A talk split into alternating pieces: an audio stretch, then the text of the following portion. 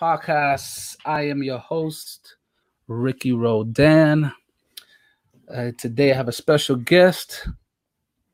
I have my very good friend, I would say my best friend, one of my brothers in Christ, uh, Jason L. Bradfield.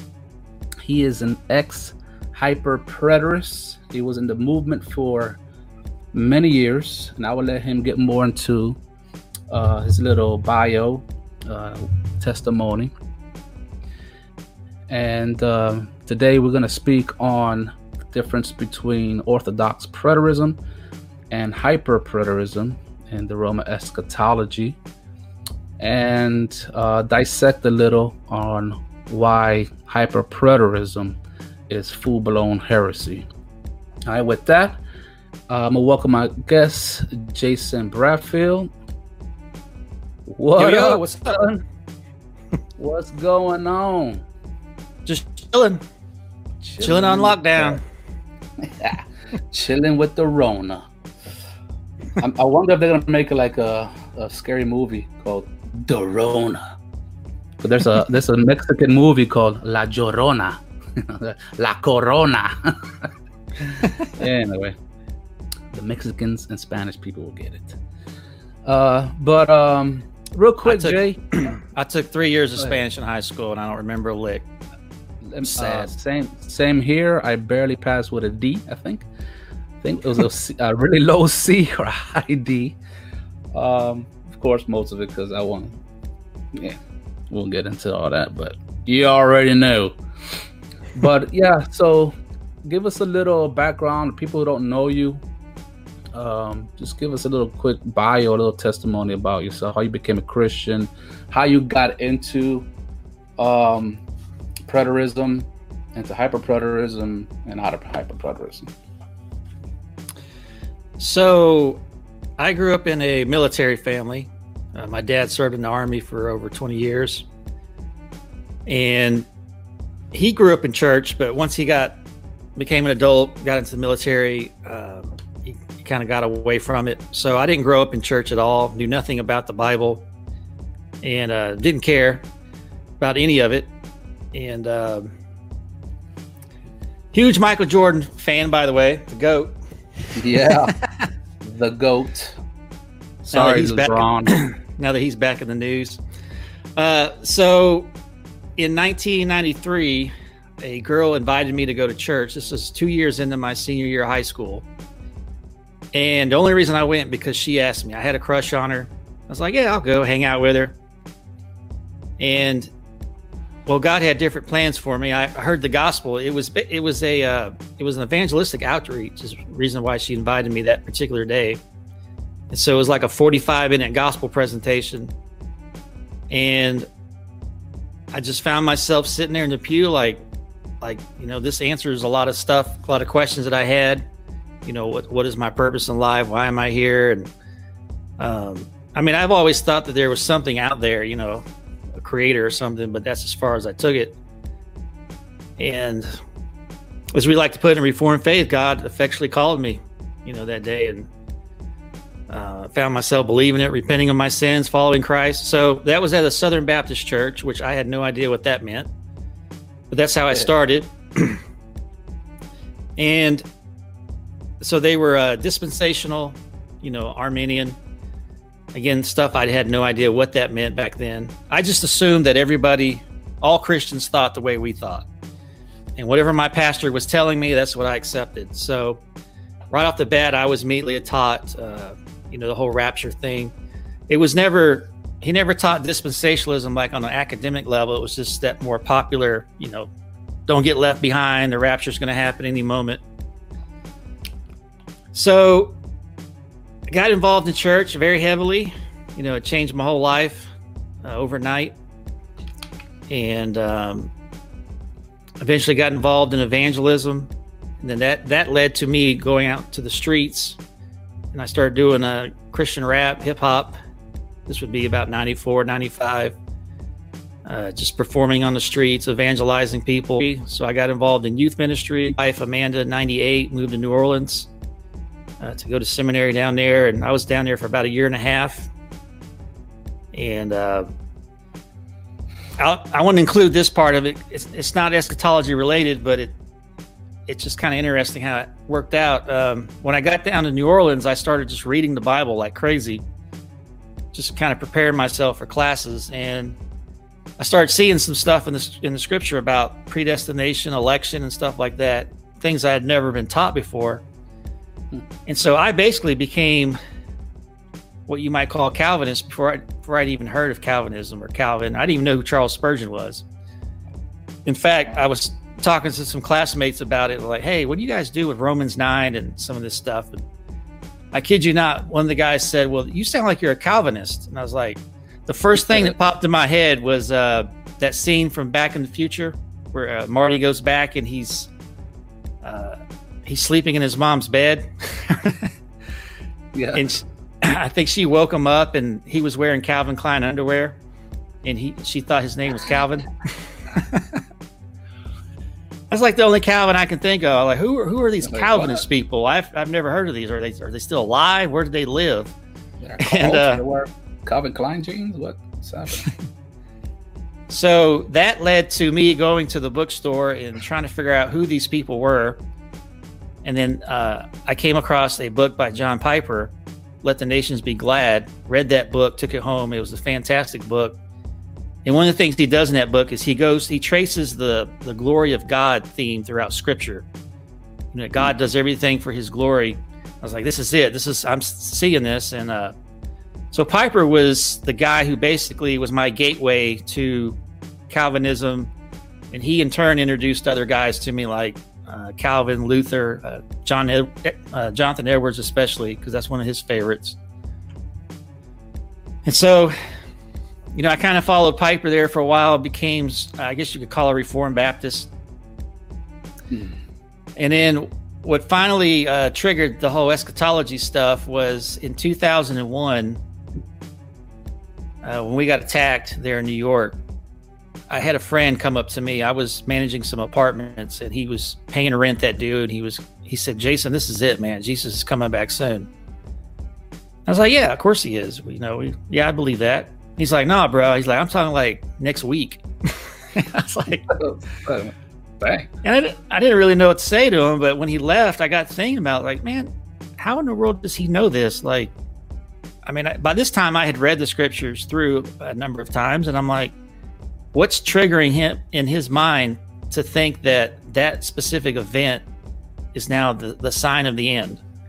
Um, and plus, I thought it was kind of prideful in a way because I mean, what's so special about America? You know, America gets attacked, and now he thinks it's over. God's ready to wrap it up.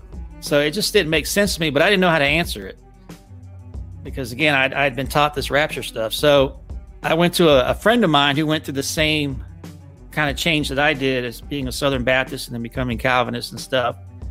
And he's like, "Well, I got some. Uh, I got a conference set uh, cassettes. Remember those things, cassettes? yeah. Got yeah.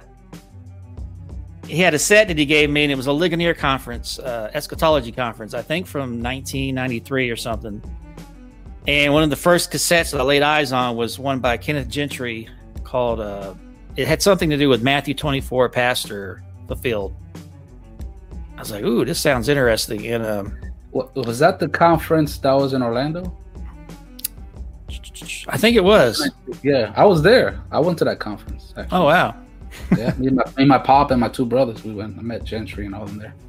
Yeah, cool. actually, that's the first time I was introduced to preterism. I was like, "What huh. is this guy? What is this Gentry guy talking about?" I had no idea. Yeah, and I had after talking to my friend, I had started, you know, reading through the Bible a lot more and just paying more attention to eschatology stuff and it, I kind of the same thing happened to me with uh, eschatology that it did with Calvinism. Was I started seeing some stuff that made me wonder, like maybe there's something more going on in the first century that that I hadn't been taught. And like for example, when you read through Daniel, here's a prime example. Daniel talks about these four kingdoms, the statue, and their consecutive kingdoms, starting with uh, King Nebuchadnezzar and almost every commentary says the last kingdom is is the Roman Empire.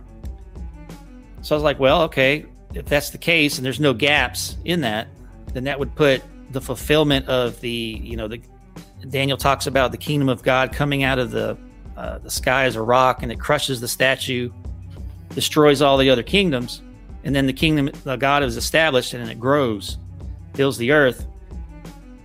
And so, you know, I've got that in my mind. And then I, when you get to the New Testament, what's the first thing out of John the Baptist's mouth and Jesus' mouth? Repent, for the kingdom of God is at hand. I was like, whoa, all right. So this this sounds to me like there's something going on in the not just Jesus's uh, ministry and death, burial, resur- resurrection, but even like the establishment of the kingdom. It sounds like it's something that's at hand, it's imminent.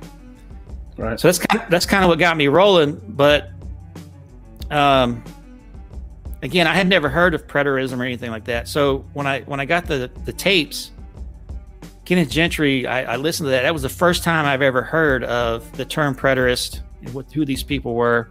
It was also the first time that I was aware that there was a temple that was destroyed in AD 70 and the destruction of Jerusalem. I didn't even know that stuff had happened. I was I was sitting here thinking that maybe there was you know something that Jesus was tying this to, but I because of my historical ignorance, I had nothing to tie it to. So so just like Piper was sort of my gateway into uh, Calvinism and stuff, Gentry was my gateway into the whole post millennial preterist world. So I, uh, that's how I found out about guys like Rushdoony, David Chilton, Gary North, Gary DeMar, Keith Mathison. So I was, uh, that was in Alabama. I was about an hour and a half away from Atlanta. So I drove over to Atlanta to meet with Gary DeMar there at American Vision and mm-hmm. Ralph Bar- Ralph Barker, and I ended up spending about 800 bucks worth of books. took them home and uh, just got just absorbed in all that post millennial world, and uh, and that's where I kind of settled for about a year. So what what finally led then into the hyper preterism stuff was as I'm reading these uh, preterists I'm really starting to struggle in my mind with okay, if we're saying there are certain passages that are referring to this coming of Christ that happens in AD 70, and it uses all this fancy language, how do we distinguish that coming from a future coming? Because, you know, post millennialist preterists, they all affirm a future return. But how do you distinguish the two at, in any given passage? And it was very confusing for me. And then that on top of the fact that you know rick i was one of these guys if you did well you actually we you and i just started talking around this time around 2001 2002 that's when we met um i was one yeah. of these i was a prime example of a guy who knew the language and could throw around you know terms like justification and sanctification all this stuff but if you'd have sat me down and like drilled me like, okay, what exactly do these things mean? I don't think I could have passed even a basic, you know, deacon's exam somewhere at a Presbyterian church. I, I, know for I know for a fact if Dr. Talbot would have, my pastor would have sat me down back then, he'd have drilled me, and that'd have been it. I probably would have walked out of there and apostatized or something. yeah, Dr. Talbot um, put, the, put the fear in you. That's for sure. So as I'm sitting here trying to figure all this stuff out, as far as the eschatology stuff, keep in mind that I, I am not systematically trained at this point. And so and, and that was a that was a big factor because if you're systematically trained, there, there should have been some red flags that went off, some warning signs as I'm exploring this theory about uh, past fulfillment.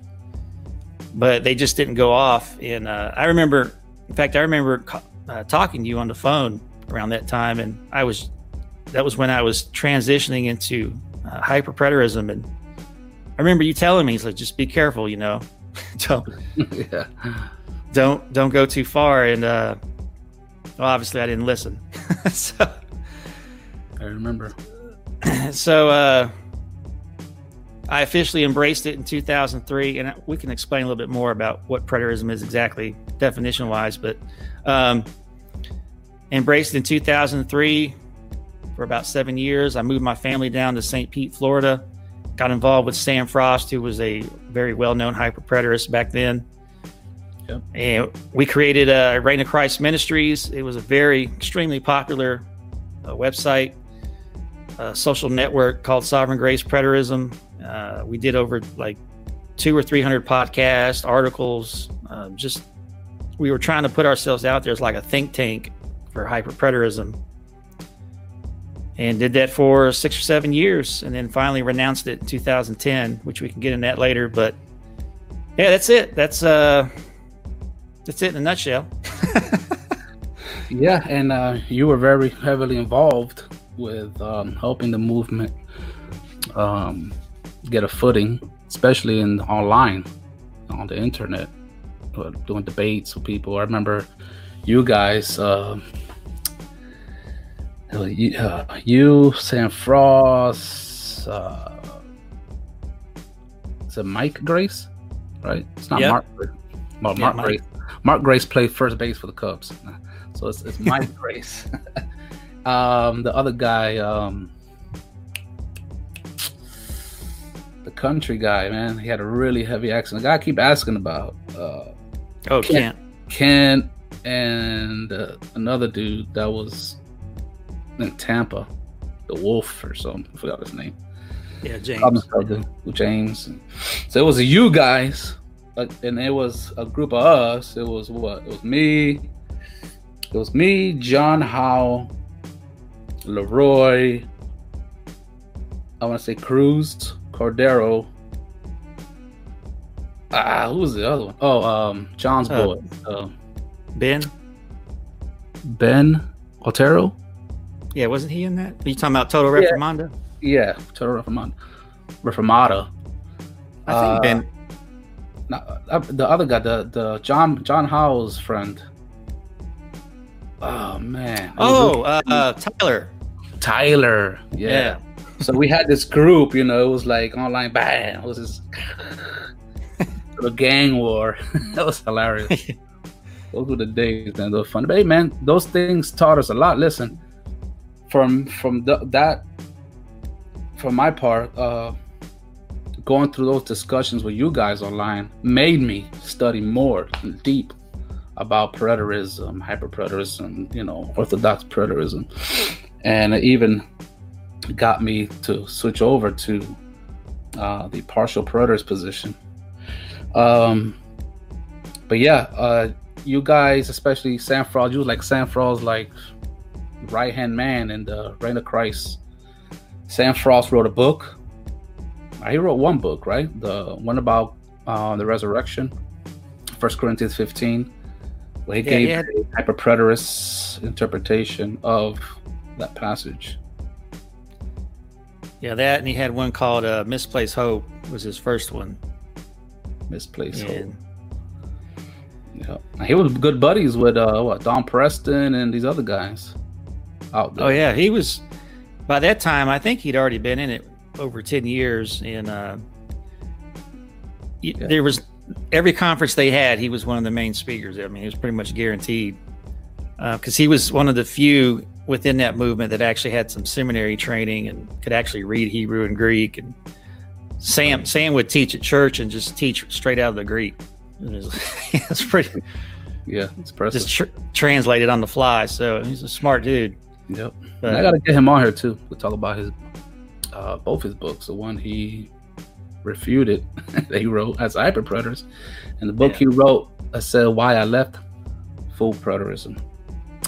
But yeah, so uh, with that said, can you give us a brief description of the difference between, or, or just give us a definition of preterism, and then give us like the main distinctions between hyperpreterism, also known as full preterism, and uh, orthodox or partial preterism.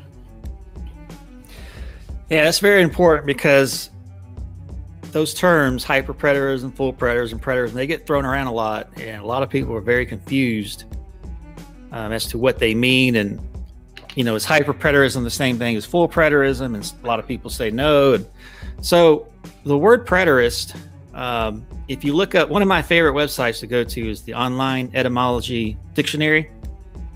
where you can type in a word and it gives you like a history of the word. It defines a preterist as a person who favors the past, and then they they they take the word and they they break it down. And praeter consists of uh, well, it's Latin praeter. It means something that's beyond, something that's before or above, uh, something that's past. And so a preterist is someone who uh, interprets. Well, here's the thing. When, you know, in the Bible, we have a lot of prophecies, things that are predicted.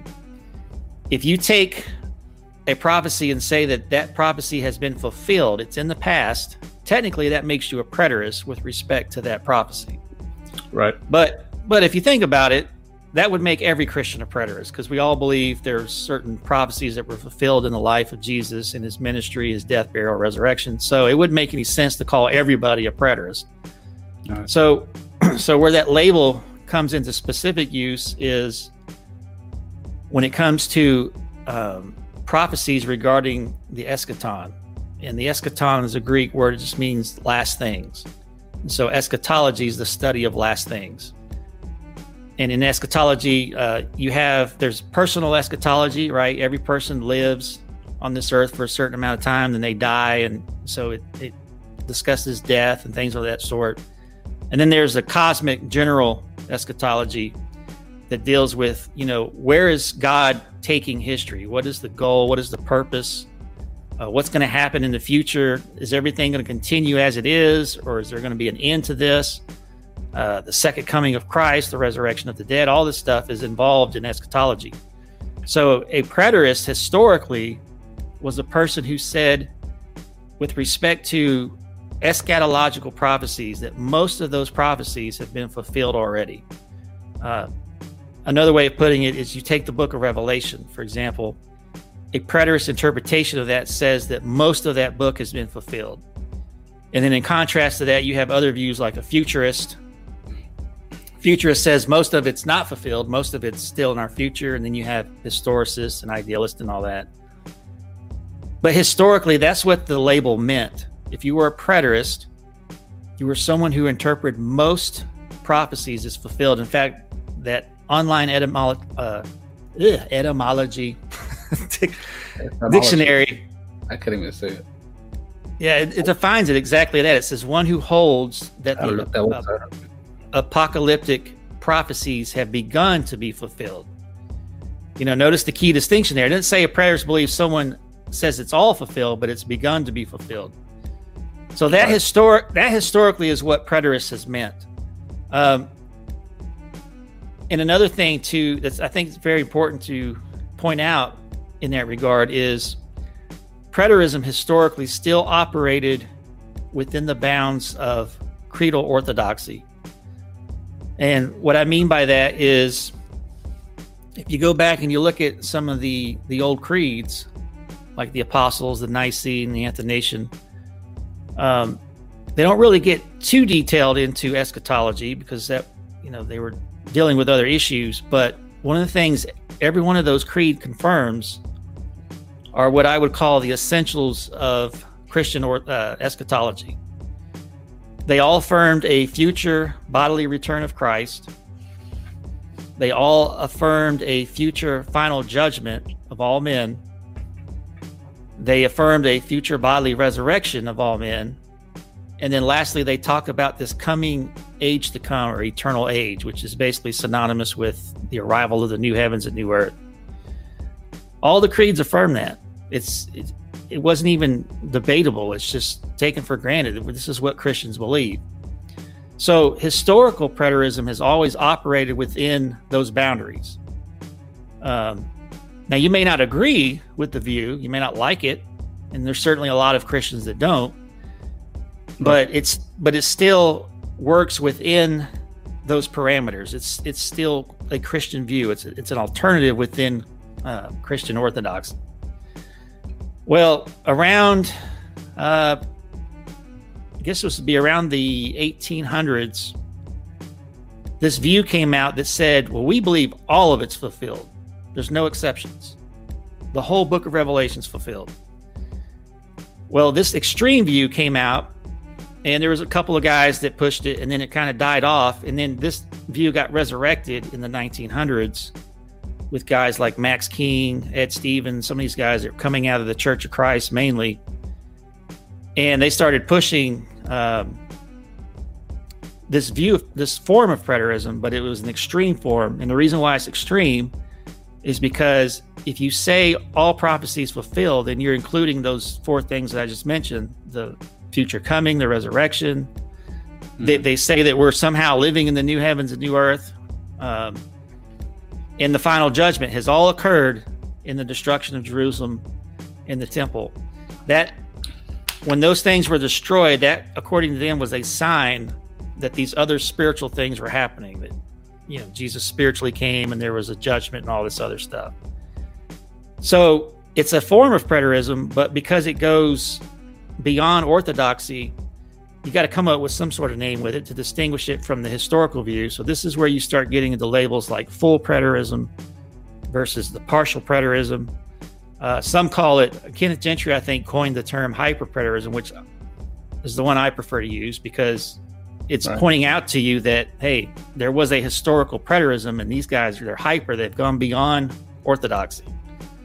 Um, some full, pre- full preterism. Sorry, not interrupting, but and it seems like the word full preterism would indicate that they are within the pale of orthodoxy. It, it, almost sounds like they're more consistent. Like we're full preterists. We, you know, we're we have it all right because we're full preterists as opposed to partial preterists. Well, yeah, it's like those. I like the word hyper too. Yeah, that, that's the proper term, whether they like it or not. Well, it's like those guys that well, we preach the full gospel, right? right? It's the same kind of mentality. Right. They, they, they don't they don't like hyper preterists because it, it's derogatory. But I'm like, well, who cares? You know. Yeah. I, I, don't but, know one hyper Calvinist out there that says, "Yeah, I am a hyper Calvinist." I don't know yeah. any of those either. So it is. But I mean, yeah, I mean, there were a few. There there are a few people that they don't care. They can call them whatever you want. Call them uh, rat's behind. They don't care. They they'll take it. But um, um, but like what, when I was in the movement, I didn't like the hyper preterist, so I, I preferred full preterist. Or you know, Don Preston calls his covenant eschatology. Another one that was big was transmillennialism, and no, it doesn't have anything to do with gender changes. that was that was Max King's. that was uh, Max King's version of it, because he he argues that the thousand years, the millennium, was from 30 AD to 40.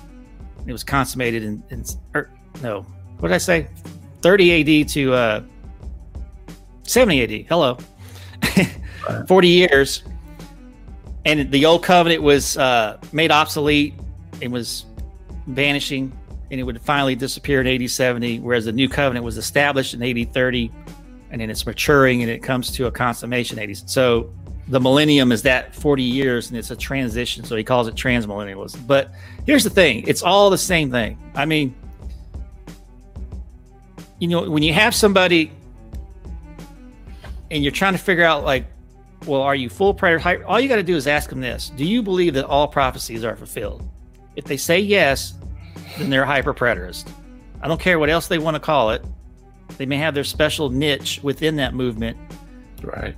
But that's what that's what brings them all together is they believe that all prophecies fulfilled and as a result they reject those four things i mentioned earlier that's what they all have in common uh,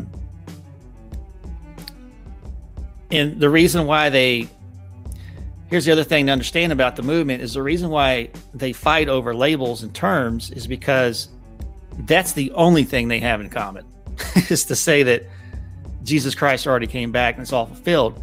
Once you start asking hyper preterists, well, what do you think about the resurrection?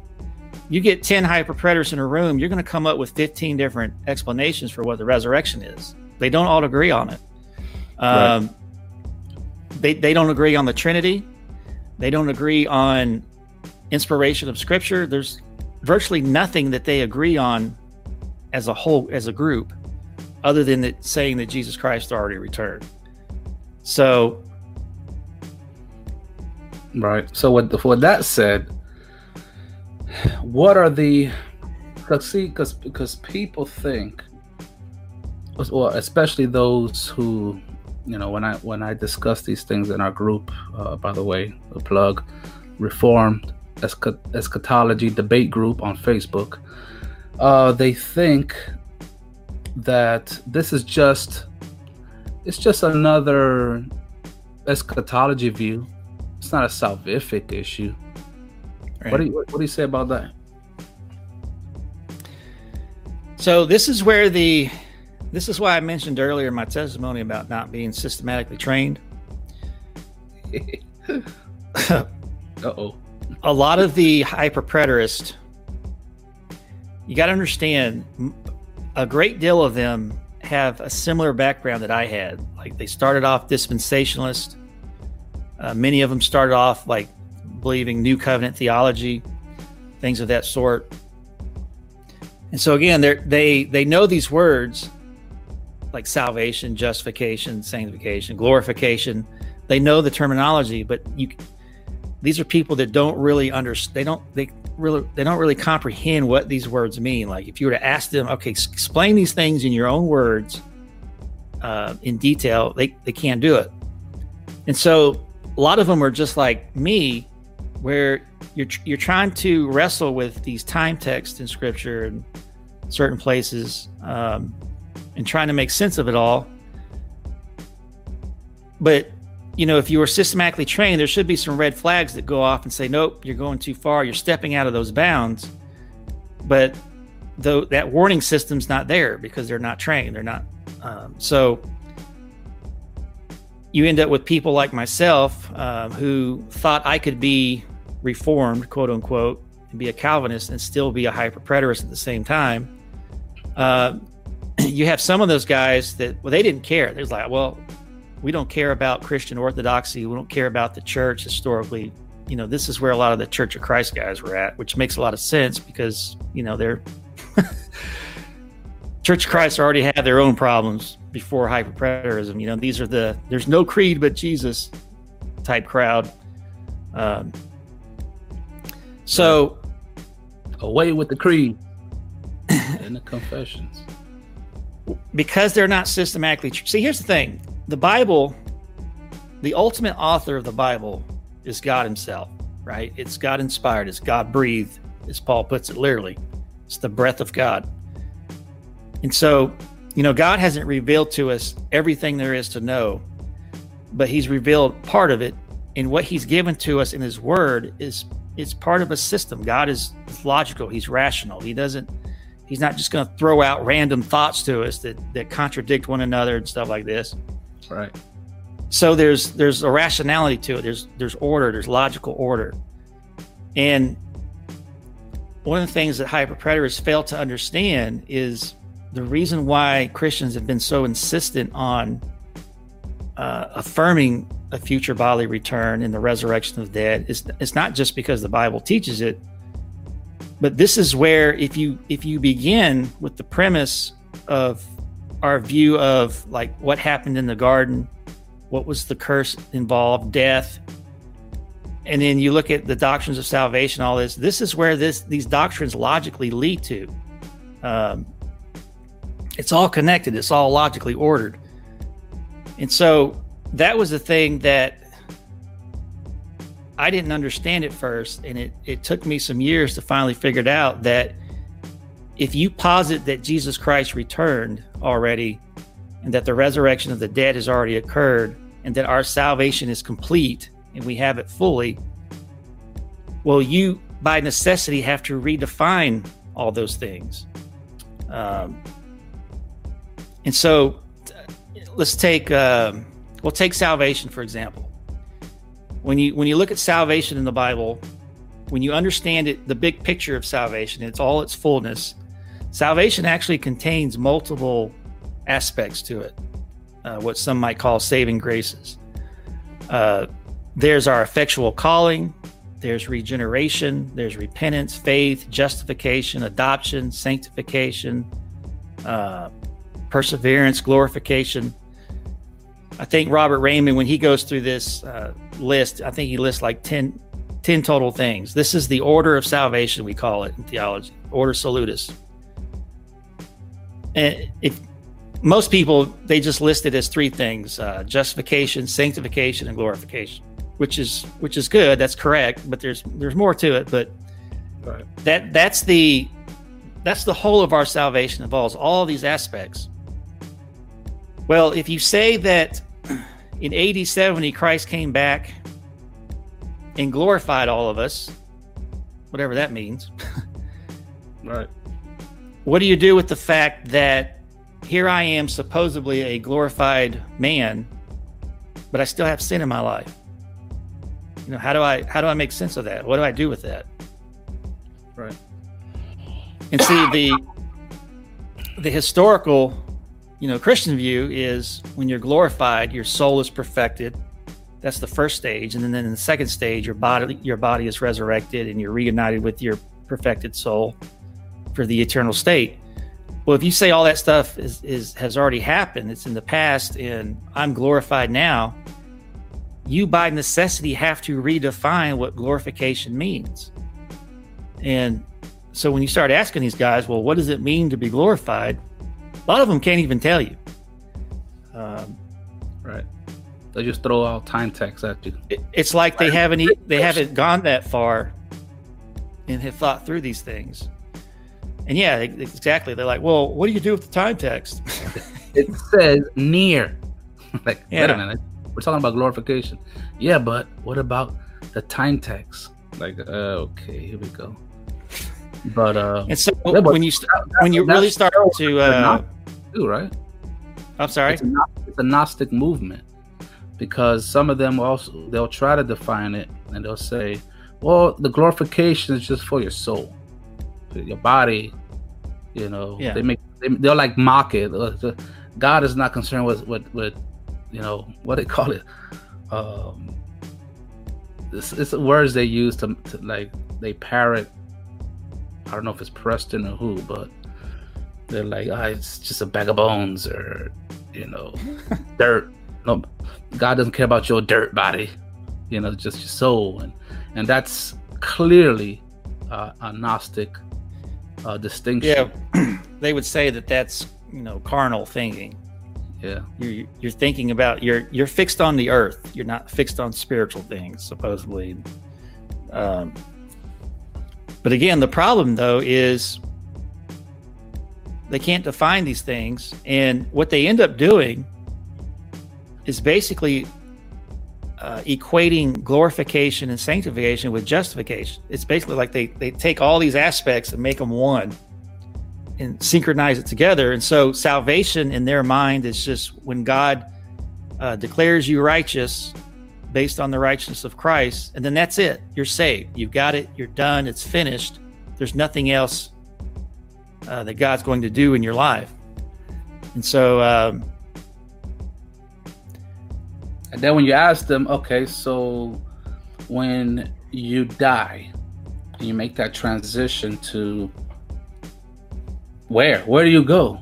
If because if, if heaven, the way a lot of them uh, I would say most I've talked to describe heaven as no, heaven is not some place, it's here. We are in the new heavens and the new earth. But when you ask them to explain, okay, so when you die, where does your soul go? And with that question, can you please show me in scripture your view of where your soul ends up? and usually I get oh well it's some some form of some spirit realms. Okay, can you show me a biblical context for what you're saying? They never can. They never can. Yeah. Yeah, there's there's been different views among them about heaven. Um, like you said, some of them think it's just everywhere. We're in it now. Um, or you become yeah. become part of Christ's body. You yeah. die like Voltron. And you're like, what am I? His fingernail? What what's happening? I don't know what's going on here. Man, how did I end up being a butt cheek? Man, what the Yeah, what's going on, man? Why am I a nose hair? Anyway. Uh, so, yeah, but then there's there's some of them they do believe that there's like a traditional view that um, you know heaven is distinct from here, and your soul departs. But But you where know, would one of the? Where would they one go? of- yeah, one of the questions you need to really uh, get on them about is well, when you die, does anything change with respect to your soul? Because if you say that something changes and God has to perfect you when you die, your soul, then it's not finished, then is it? but if they say, well, no, no, it's all finished, God's done everything He's going to do for us, but yet you still have sin in your life, does this mean that when you die and go to heaven, are you still going to be sinning in heaven? Because that would be the the rational outcome of that. All right. Well, Dave Curtis, who's one of the OGs of hyperpreterism, he flat out came out and said it in a sermon. He's like, "Yes, when we die and go to heaven, we will more than likely be sinning in heaven." Because, which is absolutely insane, It's blasphemy. but it's consistent. Yeah. with with his view because if it's Right. all fulfilled if it's all done there's nothing left to be done when you die. And so there's you are perfected now. So nothing's going to change. So you're going to drag your sin and everything else into heaven. And it's just uh so that's what that's why it's we hark on it being uh damnable uh, with regards to salvation. It's a different gospel. It's a different salvation. Of course they don't like to hear that. They get angry and ticked off when you say that but hey i mean right.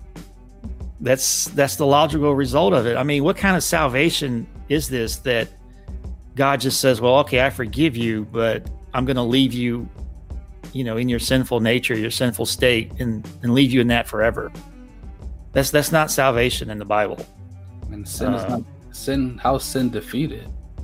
you know what? yeah it's not on It's just ridiculous. So basically, what we're saying, then, what you're saying is, so people can understand out there, that um, hyperpreterism is not just some added extra eschatology view that we can just discuss and disagree amongst Christian orthodoxy. No. The hyperpreterism is a totally different redefinition of Christianity.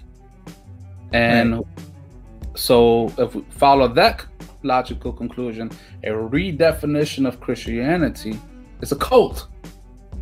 It's the same thing as what Mormons do, what Jehovah Witnesses do. They have redefined aspects of Christianity and made it their own into their own little group. And that's what hyperpreterists do. And that's what what my main concern is are the, the ones who claim to be reformed and Mhm. are hyperpreterists. They think they, they can they can maintain, you know, a, cons- a consistent view of Calvinism, of Reformed theology, with a hyperpreterist view, when when you push them, and some don't really stick around, you push them to define the terms the way the Reformed historical creed and confession define them. They disagree with it. So then Right. so if you disagree with that, then that's not the reformed view, and you're not reformed. Then what's the next one? Well, I don't care about the term reform. I don't care about it. Okay, so why are you arguing about it? If you don't care about it, why are you so mad that I'm telling you you're not reformed and that you can't hold the two, you know, together? Because of course, as you know, Calvinism have God has an elect and you know, and in hyperpreterism, there is no end to the world. It just continues to go on. The the God's elect is some infinite number of people that never ceases to be. That was that was one of the things I used to argue. I remember when I used to debate you guys. That was a point I used to make about why you can't be a Calvinist because Calvinism defines elect as a set number of people God has chosen in eternity, not an infinite number of whoever, you know, throughout time that goes on forever. This is the new heavens and new earth, and the physical part of earth continues. When you die, you go somewhere. We don't really know. You might become part of Christ's body. Uh, you're in some better part of this new heaven, new earth, some realm out there somewhere that they can't prove from scripture.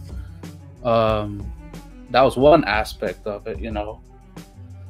And of course, um, those are the main people that I'm really concerned about because the non reformed folks, listen, there's like, as you know, so many different views within, like you said, you get 10 hyper preterists into a room, you come out with like 15, 20 different definitions and versions of hyper preterism. You know, you got your covenant uh, eschatology guys, like you said, you have your Israel only. Everything's done. Hey guys, by the way, you all you non you non-Jews, uh, all that stuff in the Bible, that was for the Jews. That's done. We're just now living, and there is no God for us. We're screwed. We're done. yeah. Like, thanks. Uh, you know, Oh, and the other point I used to bring up, I remember the first thing that used to pop in my head. I used to argue with you guys was um, how hyperpredator, hyperpreterism redefines the fall of sin in the beginning, in the garden, where you know death was always part of God's plan. It wasn't a result of the fall of sin, of the fall of Adam, sin entering the world and bringing not only spiritual death but a physical death. And hyperpreterists would say, well, no, it was just a spiritual death. Okay, so the restoration of in Romans uh, about the first and second Adam and the defeat of sin is all spiritual death, right? And so now that sin is defeated, okay, in 70 AD, Christ returns spiritually in judgment we're justified, glorified, everything's done. He has done away with the curse of Adam. The curse of Adam is done, gone. Okay, so and then now you what I would ask is okay, so what you're saying is you went from so prior to 70 AD, you're Augustinian. After 70 AD, you're Pelagian. you know, so everybody born before 70 AD are all born in sin, totally depraved. After 70 AD, nobody's born in sin because sin, according to their logic, has been defeated. Mm-hmm. So it, it, it leads to the fact that, okay, so now everybody born after are not born with the corruption of sin. So how can you even have sin in your hyper preterist view in the first place? See what I'm saying? Yeah. So I, I, they don't they don't know how to answer that either. Other, other than to just, again, okay, I get that, but you know, what, what was the answer you get? Well, we don't have a systematic yet, but we're working on it. I just gave you a system. I just took your your view to its logical conclusion, so you can't even have sin.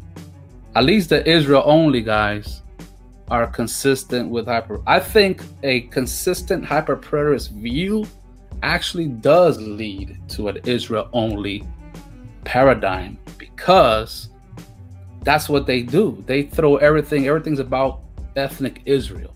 Everything's about the old covenant made with Israel only. And that's what the world was and you know and, and new heaven and new earth because the temples being destroyed. And for the Jews, that's like, ah, the end of our world, you know, the end of our existence as a people, and things like that. That would make sense in the Israel only view. And to drive them even more crazy, I say, okay, so hyperpreterism is dispensationalism in the past. yeah. what makes and dispensations get mad when he said it too. So it's dispensationalism in the past, and dispensationalism is hyperpreterism in the future. ah, no. That's no, I mean they they definitely share a lot of uh, dispensational assumptions. Mm-hmm. But Especially when you have an Israel centric paradigm to scripture, when it's not Mhm. Christocentric, it's not Christ centered. No offense to my dispensational friends. Right now, they probably want to rip their hair out from us talking about that, but it's true. The Bible is Christocentric. It's about Jesus Christ. He is, you know, He is that Israel that the Bible talks about, not a physical people, though they are important in history, of course. They're God's people that God used to bring. You know, we don't want to downplay that either, obviously. Yeah. But both, I think that's one of the main errors that they both make is they make the Bible Israel centric. And then you got Israel centric paradigm in the past and an Israel centric paradigm in the future. So, mm-hmm. like I said, there's a relation there between the two. well, there's a dirty little secret about hyperpreterism. Oh, If you think about it, it's gonna be juicy. it's a myth. There's actually it actually doesn't exist. I'm like, what are you talking about? It doesn't exist. It doesn't exist for the same reason that evolution doesn't exist, the theory. I know it's out there. I know people use the term, they call themselves this and that. But think about it for a second. A hyperpreterist is someone who believes that every single prophecy in the Bible has been fulfilled.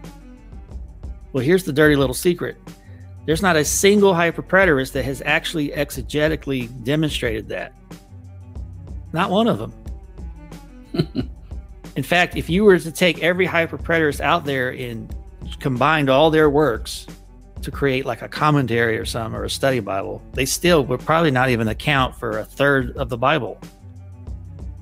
In Wow. fact, um, when we shortly after we came out of it, we we set up a debate with Sam. Uh, Sam came out of it shortly after I did, and uh, we set up a debate between him and Michael Miano down in Fort Myers. And my buddy Enro came with us. He's a deacon at our church, and he asked Michael Miano during the Q and A. He said, "I forget it was a prophecy in Daniel." He said, "What do you do with this prophecy?" And Michael Miano said, "I don't know. I haven't studied it." Okay, Now think, now think about that. You're in a debate. eschatology. You're in a debate arguing that it's all fulfilled, but yeah, we just brought up a prophecy that you said you haven't. You don't know if it's fulfilled or not because you haven't studied it. Well, if you Hmm. don't know if it's fulfilled, then why are you arguing for everything's fulfilled? Yep. So you're a partial preterist, then, sir. So that's the thing because you know they always want to put you on the defense and say well you know you guys you're the ones that gotta you know defend against this or that and put the burden of proof on us like no the burden of proof is on you guys because it's never been proven Hmm. so so if you you know if you think about it rationally like how how would a person go about proving that theory well either you'd have to exegetically demonstrate that every single prophecy has been fulfilled which none of them have done or you might say well what if we have a verse in the bible that basically is like a cheat code so to speak where say jesus tells us everything was fulfilled back then so that's where you get them going to a passage like uh, Luke 21 22. It's one of their favorite proof texts. That's the verse that says, For these are the days of vengeance to fulfill all that is written. And what they do, you know, when you look at that context there in Luke 21, Jesus is talking about, he says, When you see Jerusalem surrounded by armies, then know that its desolation has come near. Then let those who are, who are in Judea flee to the mountains. Let those who are inside the city depart and let not those who are out of the country enter it, for these are the days of vengeance to fulfill all that is written. Now, you'll find historic preterists that take that passage and say, yes, that is referring to AD 70. There's no question about it. And I still take it that way. But then what they do is they say, aha, see, you admit, Jason, that, that those were the days of vengeance. Well, what does it go on to say? To fulfill all that is written. So there's your verse. You know, Jesus himself said. In fact, Don Preston says, and I'm quoting from him. He says, "Do you realize that Jesus Jesus said when all prophecy would be fulfilled?" Read Luke 21, 22. he said, How many prophecies are left out of the word all? Did Jesus say that all prophecies except a few would be fulfilled? Here, Jesus' word should make us rethink our concepts of prophecy and the last things. So, what they've done is they've taken a verse like this, and there may be a few others that they point to, but this is the main one. And that becomes their grid through which they interpret everything else in the Bible. They they they start off with a theory because it's just that it's a theory. Like we said, they haven't they haven't proved it, proven it. They haven't demonstrated it.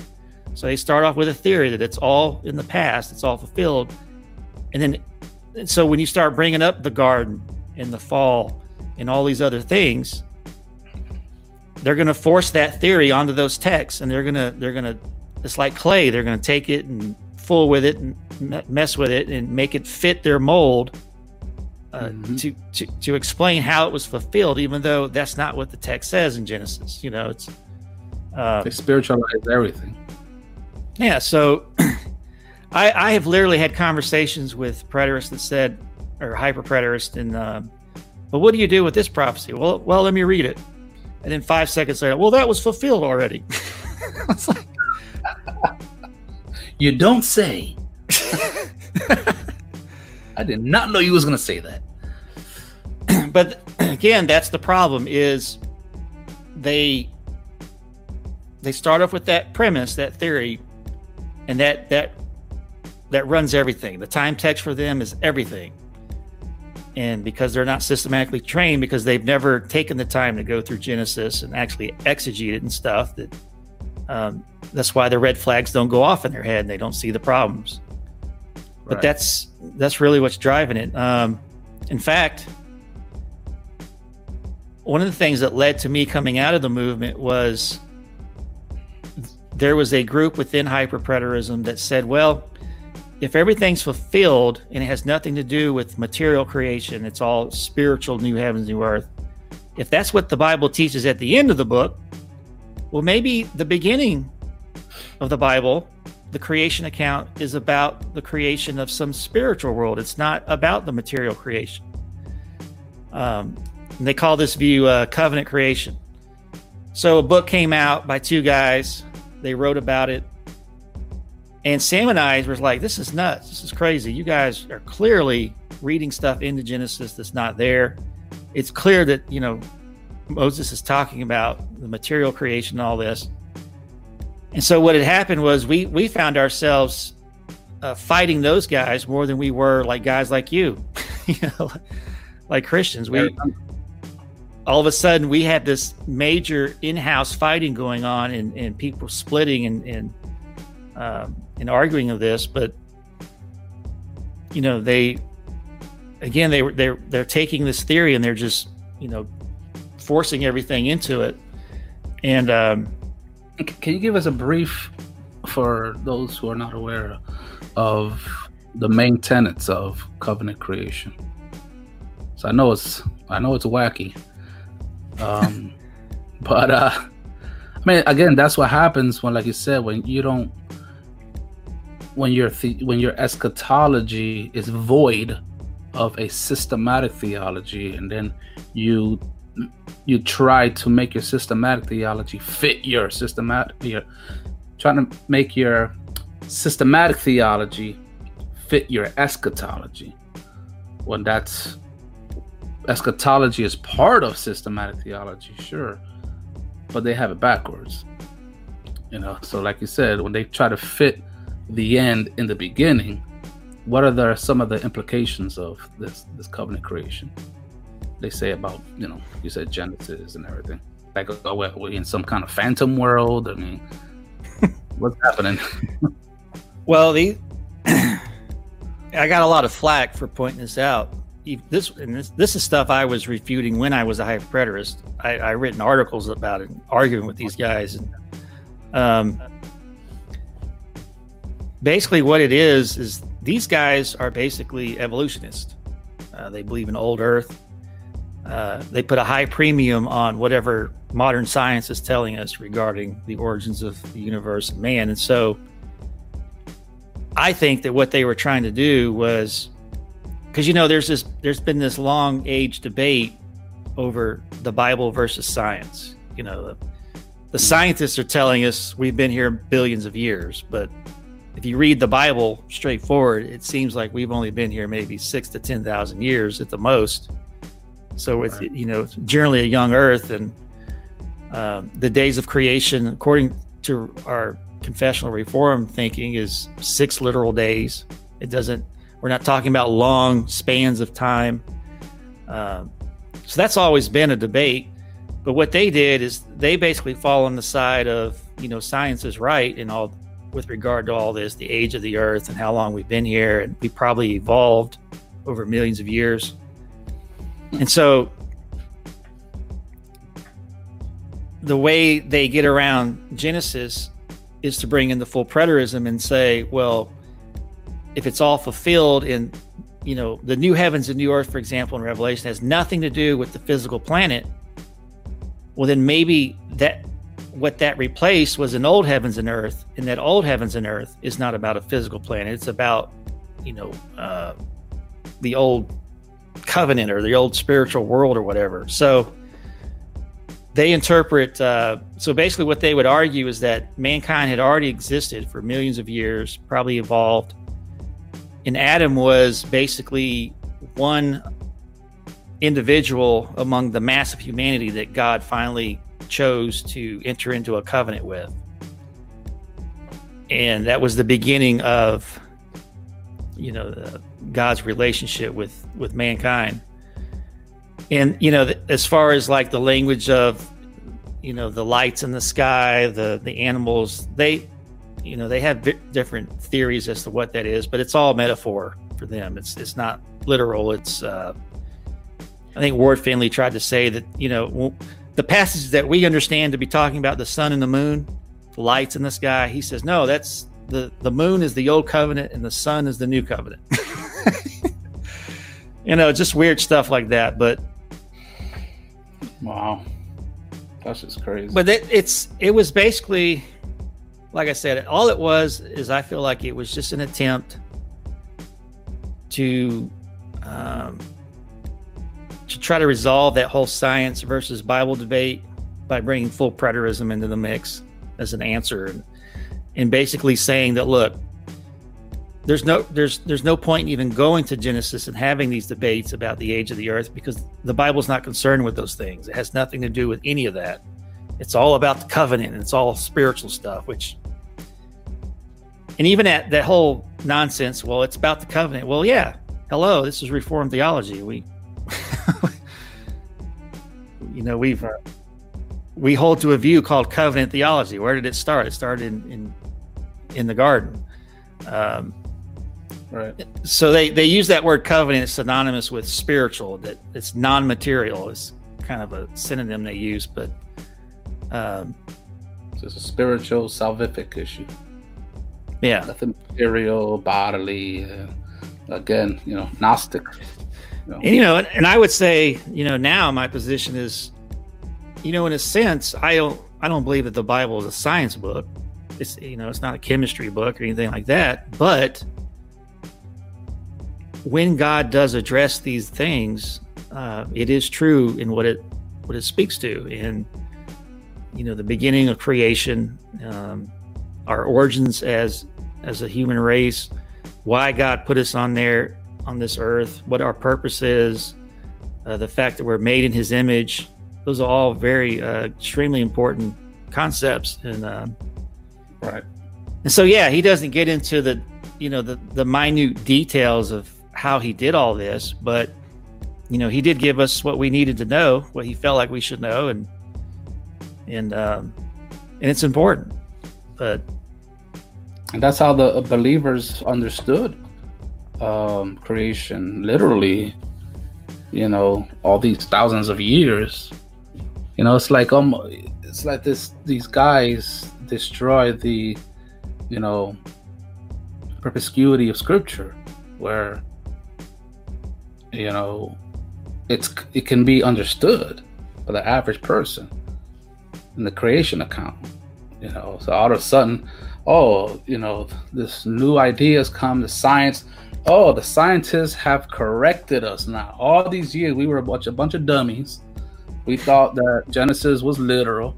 It was 24 hour, literal 24 hour period, six days, because he said morning, day, first day. Who?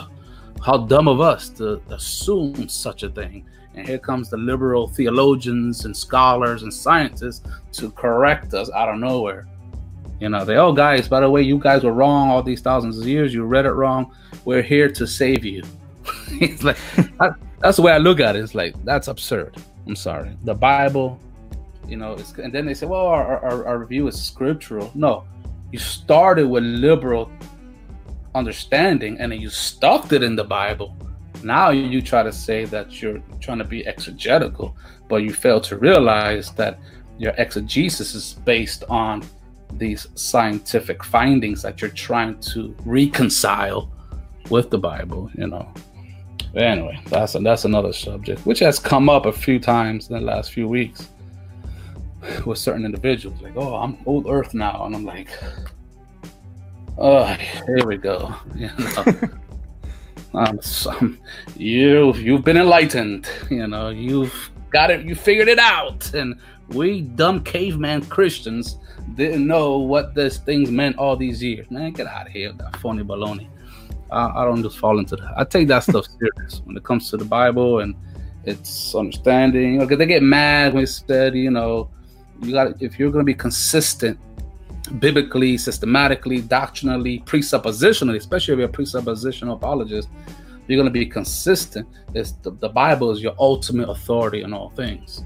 You know, not some scientists or liberal theologian that came up with stuff and then they went to the Bible and went to the you know word of Yom and all this stuff, and now they figured it out using liberal uh, uh, hermeneutics, which now they can turn on and say, "Oh, we use hermeneutics too.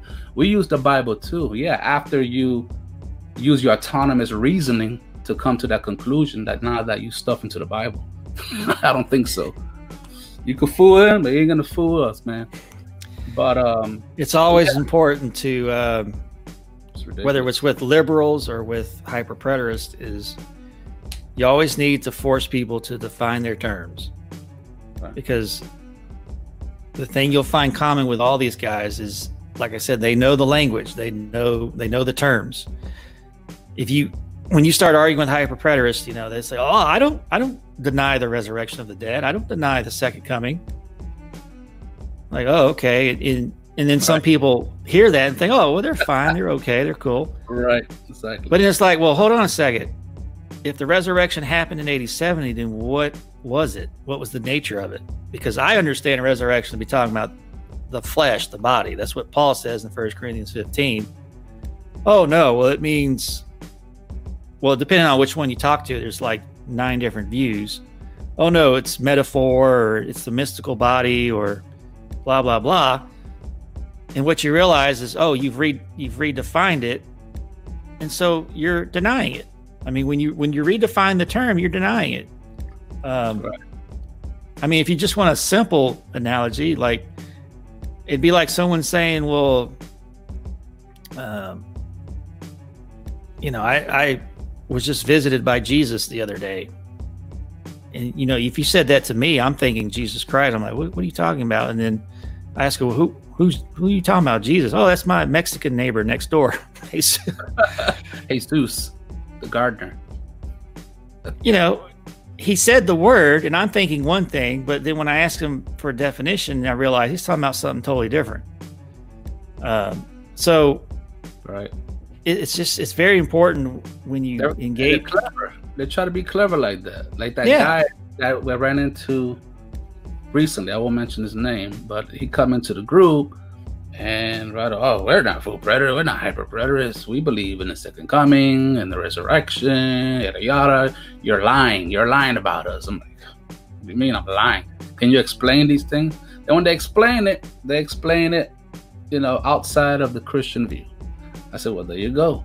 It's a mistake for you to think that your view is Christian. It isn't. You know, I get annoyed with people who should know better, who have PhDs in this stuff and theologians. Not all of them, you know, just a few were like, well, they just understand the second coming differently. You know, it's just their way of uh, their second coming is in 70 AD. Yeah, yeah, but that brings a whole host of problems. if the second coming was in 70 AD, if the resurrection was in 70 AD, and things like that. It wasn't even a physical resurrection. You know, people like are watered down when it comes to that. You're you're not doing the people who are listening to you a st- you're doing them a disservice because mm you're you're making it seem like hyper preterists are within the realm of orthodoxy and are Christians. Now, that's not to say that there are some temporarily deceived uh, real Christians who are working through these things and at the moment are hyper preterists. They're like, I believe that's to you, but the God is not going to leave them there. You know, they're not mm-hmm. going to stay there. He eventually brings them out of that error. You know. So, like for example, when you was a, a, a hyper preterist, well, we've had the discussion. I've always said, you know, I've never said, well, I don't know if you're saved, and I I believe you're Christian. You say you're Christian. I'm not saying you're not. I just think, you know, right now you're in this state of learning and confusion. That's what I say to, even to some reform hyperpreterists. Now I'm like, if you're a true believer, you're gonna recant this stuff eventually, because you can't. The Spirit is in you to do His job, and His job is to bring you to the truth right? Not a perfectly systematic truth. I get it. You know, there's variance within Christian orthodoxy, you know. Um, but he's not gonna leave you in confusion with basic stuff you know that that all christians believe that are true believers you know the deity of christ the trinity um, his death and resurrection, the miracle claims, you know, the fallible word of God, you know, his physical future return. Those are basic Christian creedal belief that we all hold and that we are united together as one, even though there's different uh, denominations, but we are united in the essentials. You know, I know people cringe on essentials, but people want to bring in their own essentials. I get it, but what I mean mean by essentials, I mean by the basics of Christianity, what's in the Athanasius the Apostles' Creed, and things like that. You know, so, but I think people who downplay the absolute uh, blatant heresy of hyperpreterism is not doing the people a, a, a service of warning them about it, you know.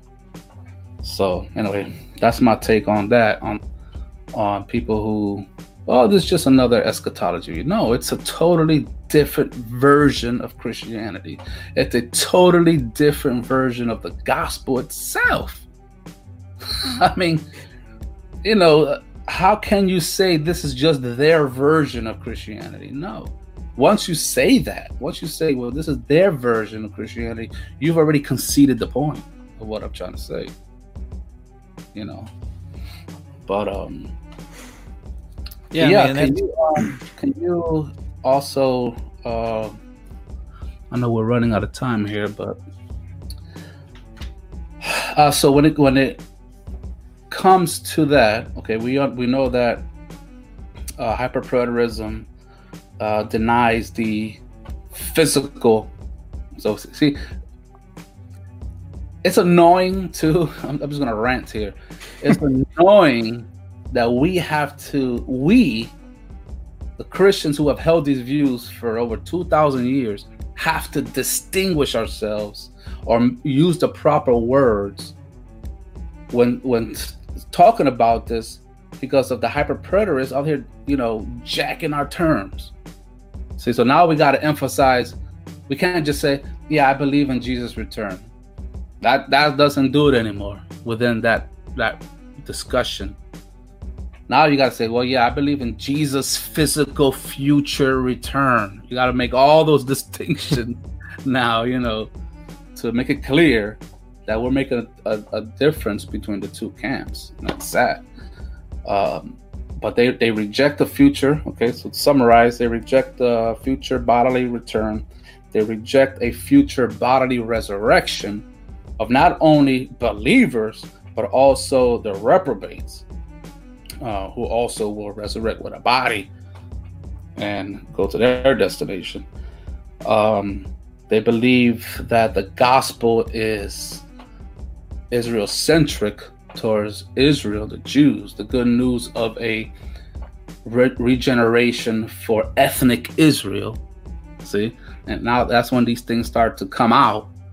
You know, so but so that's not Christianity. That's not the Christian view. Uh, so, can you? Um, are there any other implications that you can think of of uh, holding to a hyper preterist view? other than the ones we obviously we talked about. I mean, it gets no worse than saying that hyperpreterism is a heretical, cultic view that has a totally different Christianity when they're redefining terms and using similar terms, the familiar terms we use to confuse people, to try to bamboozle guys into the movement. So, see, guys, we can, we believe that too. We just see it over here. And then all the implications of that, the, the consequences of those holding to that view is ignored. They don't look into that. And I appreciate that, you know, now you and Sam out there, um, you guys are still in it. it, it it's, there's no way out for y'all. You, you know, now you guys are out there defending the truth and talking against hyper preterists, which is good. And I've, I've, I'm seeing people coming out. Mm-hmm. I'm seeing a lot more names out there I didn't see before. Say, yeah, when I used to be a hyper preterist, another when I, I'm like, man, this is encouraging to see people coming out of this error. You know, at least back into uh, the Christian definition of our faith. You know, I think that's very encouraging. Yeah, they absolutely hate Sam because um, I'm sure. you notice anytime Sam posts something on Facebook, uh, 24 hours later he'll have like 500 comments. Oh man, I know. I look, I look at the comments and I look at the time. 20 minutes ago, how? It's like they're waiting. They're like this. Ah, well, I can't go to sleep. I'm waiting for Sam to post. like, they're in anticipation waiting for new posts from Sam Frost. So they could go, no, it, Sam, it's in the past. Like, it's exactly because um, we've been so effective in helping bring people out that a lot of these hyper preterists are just panicking.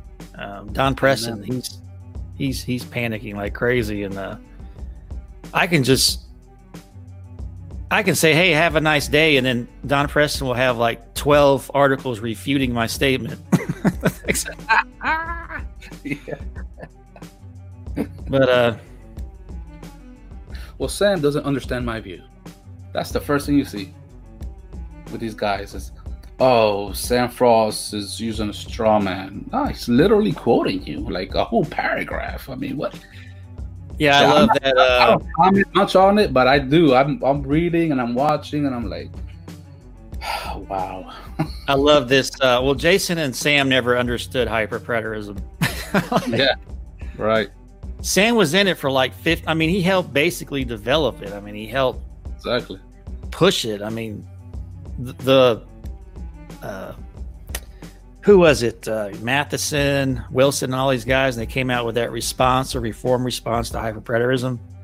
That's yeah. because of what guys like Sam were doing and stuff. Uh, Keith Mathison actually he wrote a uh, response regarding Acts 111, and uh, I was the first guy he he quoted. I thought it was kind of cool. Like, ooh, I got Keith Mathison's attention. Yeah, but that is cool. Course, of course, now I look back and I'm like, oh gosh, take my name out of there, please. Yeah, Just put J, random, John Doe.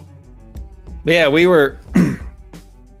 I think one of the good signs is when I was in it from 03 to 2010. I think that was pretty much the heyday of it. Um, I think it's gone.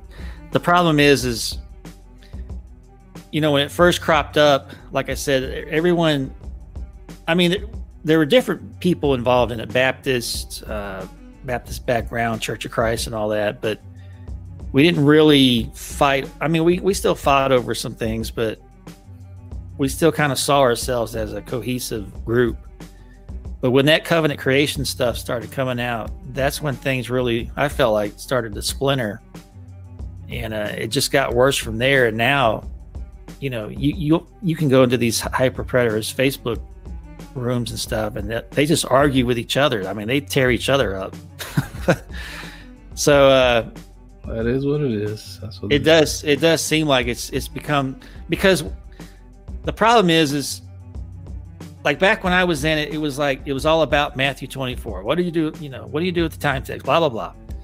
Well, you can only talk about Matthew 24 for so long. Eventually, you got to start talking about other things, other doctrines. And the problem is, hyper preterists aren't equipped and trained to do it. And so, once they start veering out into these other areas, that's when they start fighting each other and they can't agree on anything. And um, so, I, I think we've already seen kind of its heyday. I mean, it's still it's still out there, but I don't think it's anywhere. Yeah, it, it seems to me that it's it's um, dying a slow death. yeah, it's a good thing. I'm sure somebody out there, I disagree. Well, yeah, maybe with you and your little group, but get outside that group and look at what's going on. People are coming out of it. But okay, so on this last part, then, can you give us a, a brief um, version of the preterism you hold to specifically about Matthew 24 Revelation, you know, how uh, they're connecting together. Because um, obviously, it's my understanding that most preterists, and I would say, I guess, to even be a preterist uh, in, in this topic, like you said in the beginning, technically we can all be preterists because we see things in the past.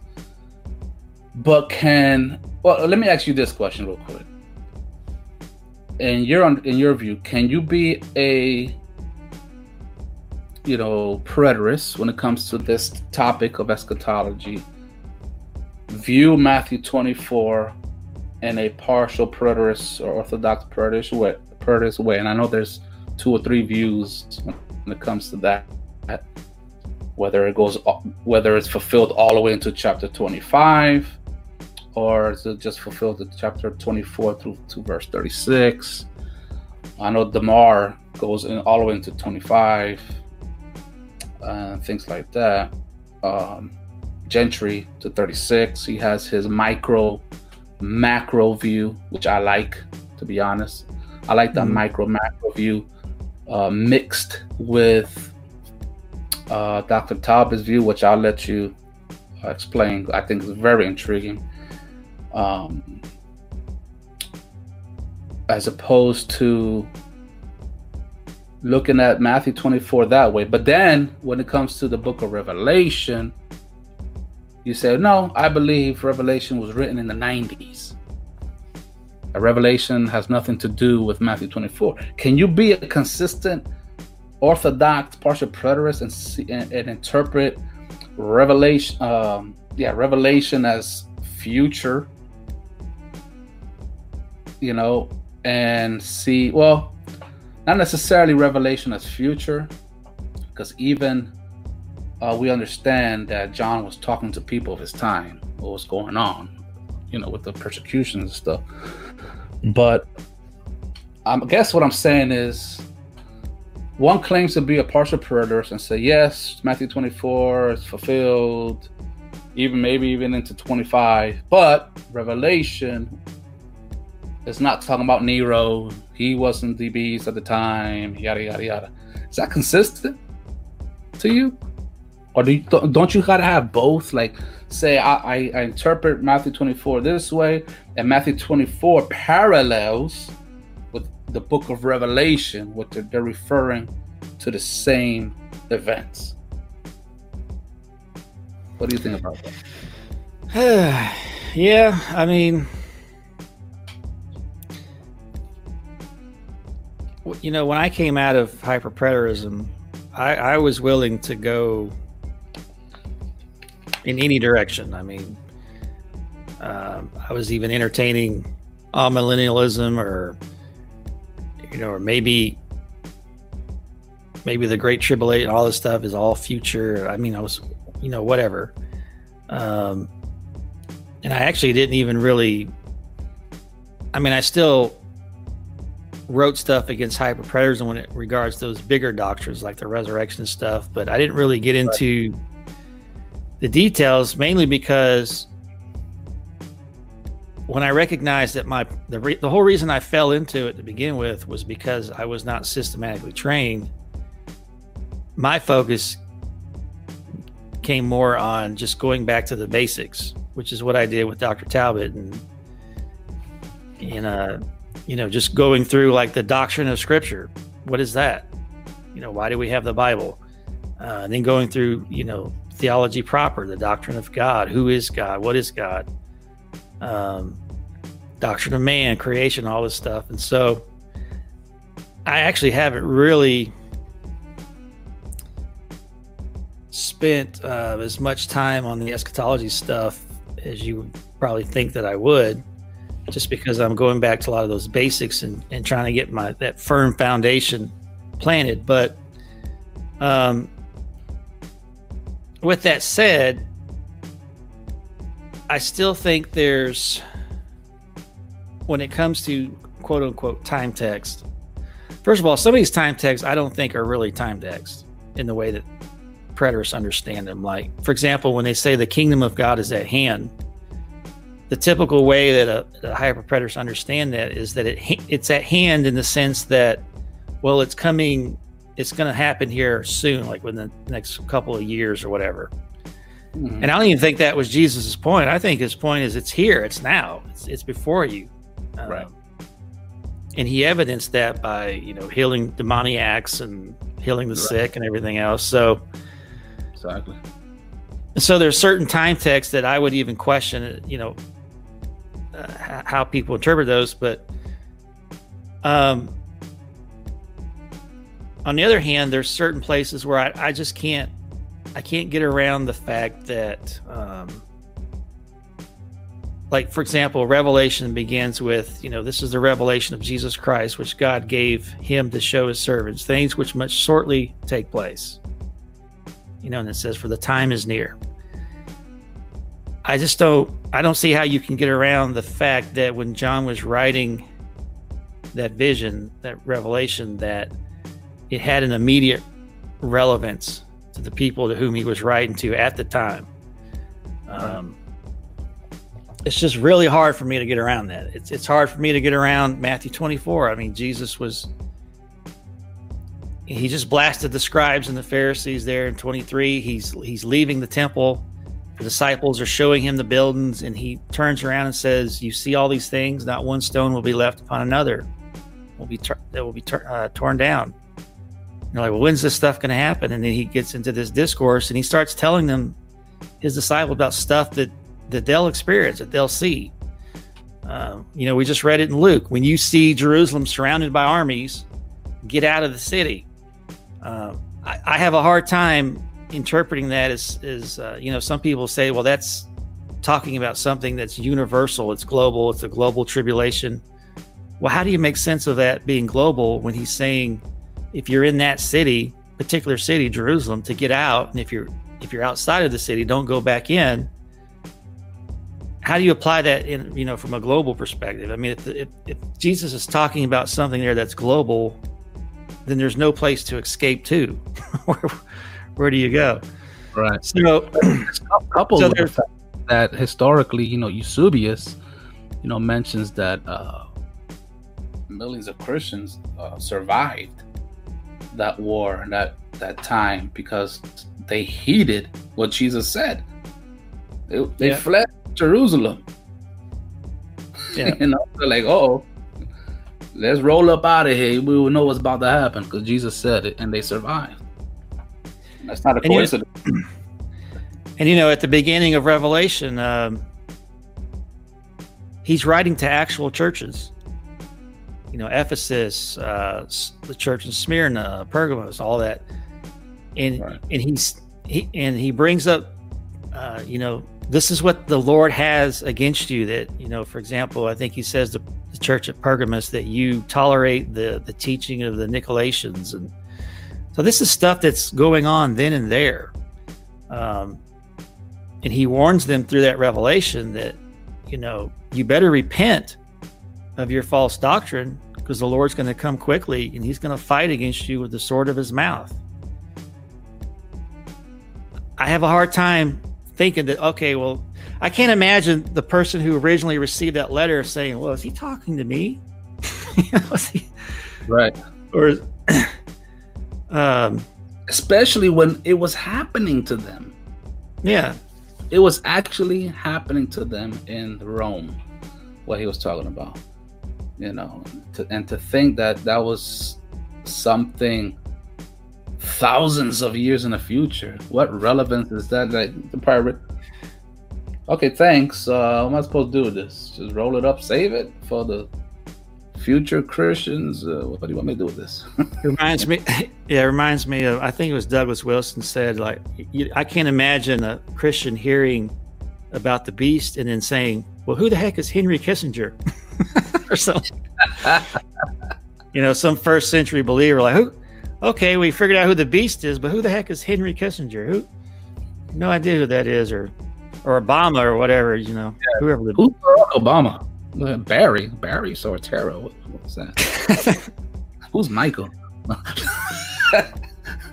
I'm not conspiracy. I don't know. I don't know. So I don't know about that subject, but um, but yeah. So so you have this. You have uh, if, if you you have these extremes. You have either it had nothing to do with them at all, which I can't go down that path, or it just had everything to do with them and it has nothing to do with anybody else besides them. And I can't go that path because, you know, um, this was one of the things I brought out recently with that guy that that that you mentioned earlier that showed up in our room. You know, uh, one of the arguments for Revelation is well, it's all fulfilled because of the time, because at the beginning of the book and at the end of the book, there's these time texts. And these are the bookends to Revelation. So everything in that book happened, you know, in the first century. It has to because of these time texts. And I pointed out how that was, uh, you know, just a very bad argument because when you look at the the thousand years, for example, the millennium, was John saying that the beginning of the millennium was was near to occur? Well, according to their argument, you would have to say that, but yet no no hyperpreterist believes that the millennium didn't start until 65 or 68. They all believe it started in 30 AD. Hmm. And so obviously that argument of trying to make the whole of Revelation fit, you know, to attach it to a time text is impossible to do, and they don't even do it consistently.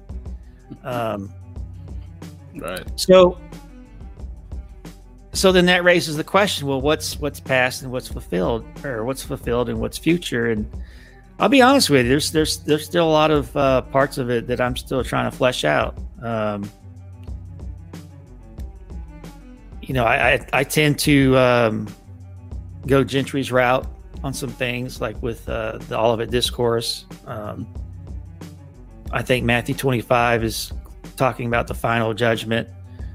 I don't think it's all in the past. Um, I know my pastor, uh, Dr. Talbot, he believes the Revelation not only uh, prophesied about the destruction of Jerusalem, but then goes on and predicts the destruction of the Roman Empire, which was well after AD 70, and then um, and then eventually gets into the thousand years and future and final judgment. So, you know, I, am still, you know, I'm still working through some of that stuff. It's, you know, it's, it's not easy stuff, but, um, yeah. So, you know, I'm still, I'm still fleshing that stuff out. I'm still working through it. Um, at some point in the future, I'll, I'll definitely get a lot more involved in it than I am now because, like I said, I'm still focusing on the basics and the foundation. But um, one of the things that uh, my pastor, Dr. Talbot, has brought up that has intrigued me a lot, and this is kind of the view that Sam takes is um, they argue that you know one of the things that hyperpreterists share in common with preterists is they believe that that word parousia, which is the word that's translated as coming there in Matthew 24, is talking about a single event. Um, so, you know, a preterist would say that uh, the parousia happened in AD 70 and then it happens again, like there's two of them, or it happened to some degree, you know, partial fulfillment and then later fulfillment. Uh, I mean, there's different different views, but um, he argues, and Sam kind of takes this position too, and I think there's something something to it. You know, the word parousia in the Greek literally means presence. Um, in fact, Young, Young's literal translation uh, translate, translates it that. You know, what is the sign of your presence? And what's interesting about that question that this, when the disciples asked that is, if if Jesus there was predicting um, him visibly coming down bodily, why would they ask, well, what would be the sign of your presence? Why would you need a sign to signify his presence? Because if he's, you know, if he's physically bodily coming down, you don't need a sign. He's here. He's there. You know, it's like, you know, if you walk into my house, I'm there's Ricky. I don't ask, well, what's the sign that he's here? like, you're here. Um, so they they actually interpret the parousia as it's the presence of the God man in heaven. Because as we all know, when, when Jesus, after he resurrected and he showed himself to his disciples for a period, as it says in Acts, he ascended into heaven. I mean, he physically ascended. Hyperpreterists deny that too. They argue weird stuff there, but he physically ascended. They, they, you know, they're looking up into the sky and watching him go away and as they're they're gazing into the sky, the, the you know the the angels appear and say, "Hey, why why you staring up in the sky? He's going to return in the in the same manner as he left." And so they interpret the the parousia or the presence of it actually begins with the ascension of Christ. And another interesting part is in the book of Daniel. Um, Daniel has this. Uh, actually, let me see if I can just pull it up real quick.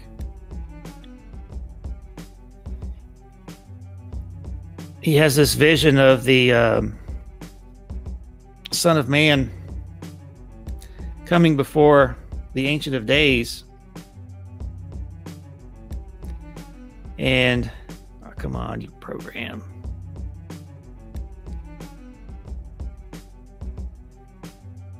The program's running a little slow here, running all this stuff. So that Jesus sitting on the throne the right hand of the Father is uh, him being in the presence. Here we go. Daniel 7, it says, And I was watching in the night visions, and behold, one like the Son of Man coming with the clouds of heaven now, that language is reminiscent of Jesus in Matthew 24. He will come with the clouds. But notice in what direction is Jesus coming in this passage? Notice what it goes on to say Behold, one like the Son of Man coming with the clouds of heaven. He came to the Ancient of Days, and they brought him near before him. Then to him was given dominion, glory, and a kingdom that all peoples, nations, and languages should serve him. His dominion is an everlasting dominion. Hmm. So, this coming in the clouds of heaven that, that the Son of Man's doing here, where's he going in this passage? He's not coming to the earth, he's going to the Father in heaven. That's where the vision's taking place. And then when he ascends, he's given all uh, power, authority, that given all dominion, glory, and a kingdom that all peoples, nations, languages serve him. so they argue that this language of parousia, the presence, is the presence of the God man who, who is who died, was resurrected, and now has ascended to the Father, that he is present in heaven, um, where he sits at the right hand of the Father. And as Paul said, you know, Paul says in First Corinthians, we'll stay there and remain there until he puts all his enemies under his feet. And the last enemy to be destroyed is death. And so the parousia in this understanding is it's not a, a punctiliar event that just happens, you know, at a point in time and it's it's done, it's over, but it's actually describing the whole reign of Christ from the time he ascends to the Father till the time that he visibly bodily returns. And so, and what's so appealing to that view is when you see text, uh, for example, of um, I can't remember who he was. I don't know if it was to the high priest or something when he told when Jesus told the high priest, "From now on, you will see the Son of Man coming in the clouds." And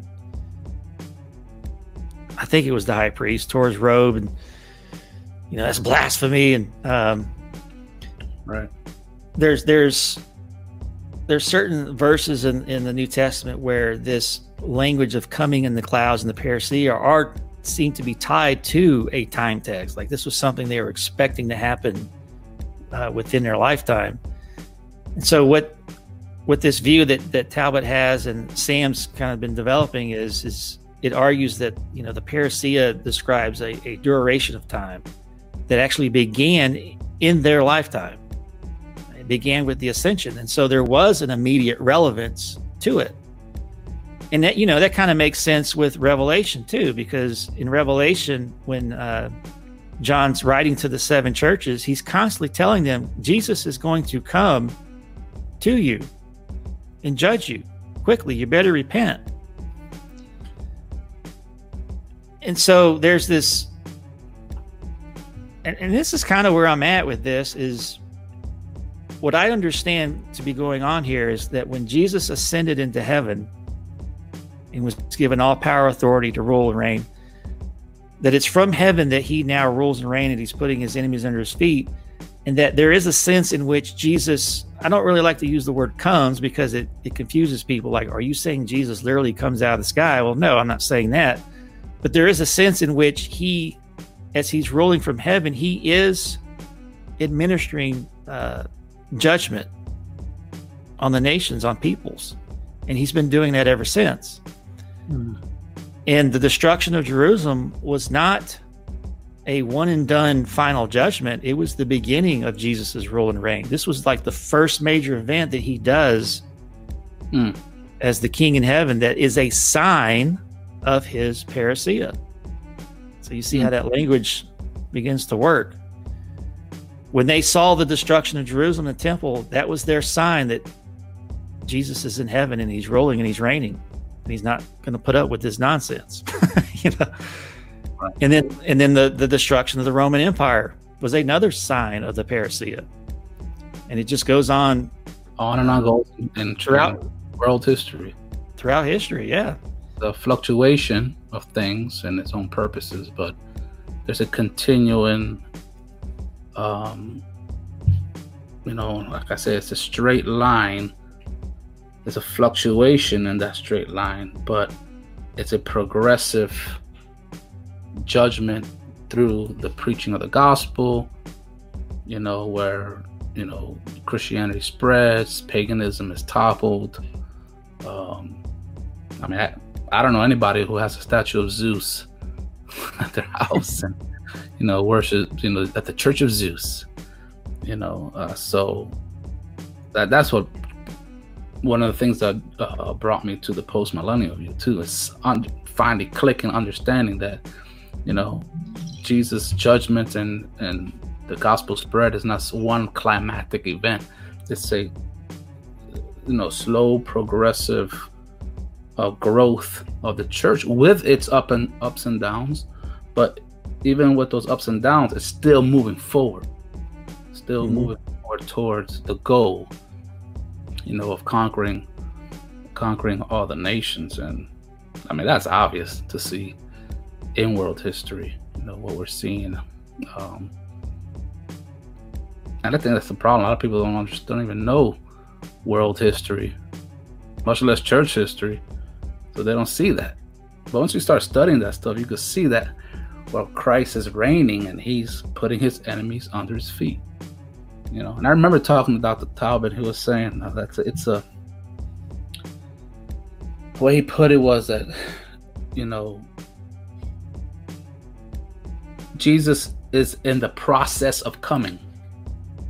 You know, it's like a progressive coming. He he's come and that language he's come he's come to his throne he's he's there you know ruling and he's coming he's come and he's coming so it's a progressive coming it's not like it's not one shot event but it's a continuous uh, flow into world history where jesus is setting up his kingdom throughout history christianity mm-hmm. spreading and then when, you know, all nations are under his feet, he comes, boom.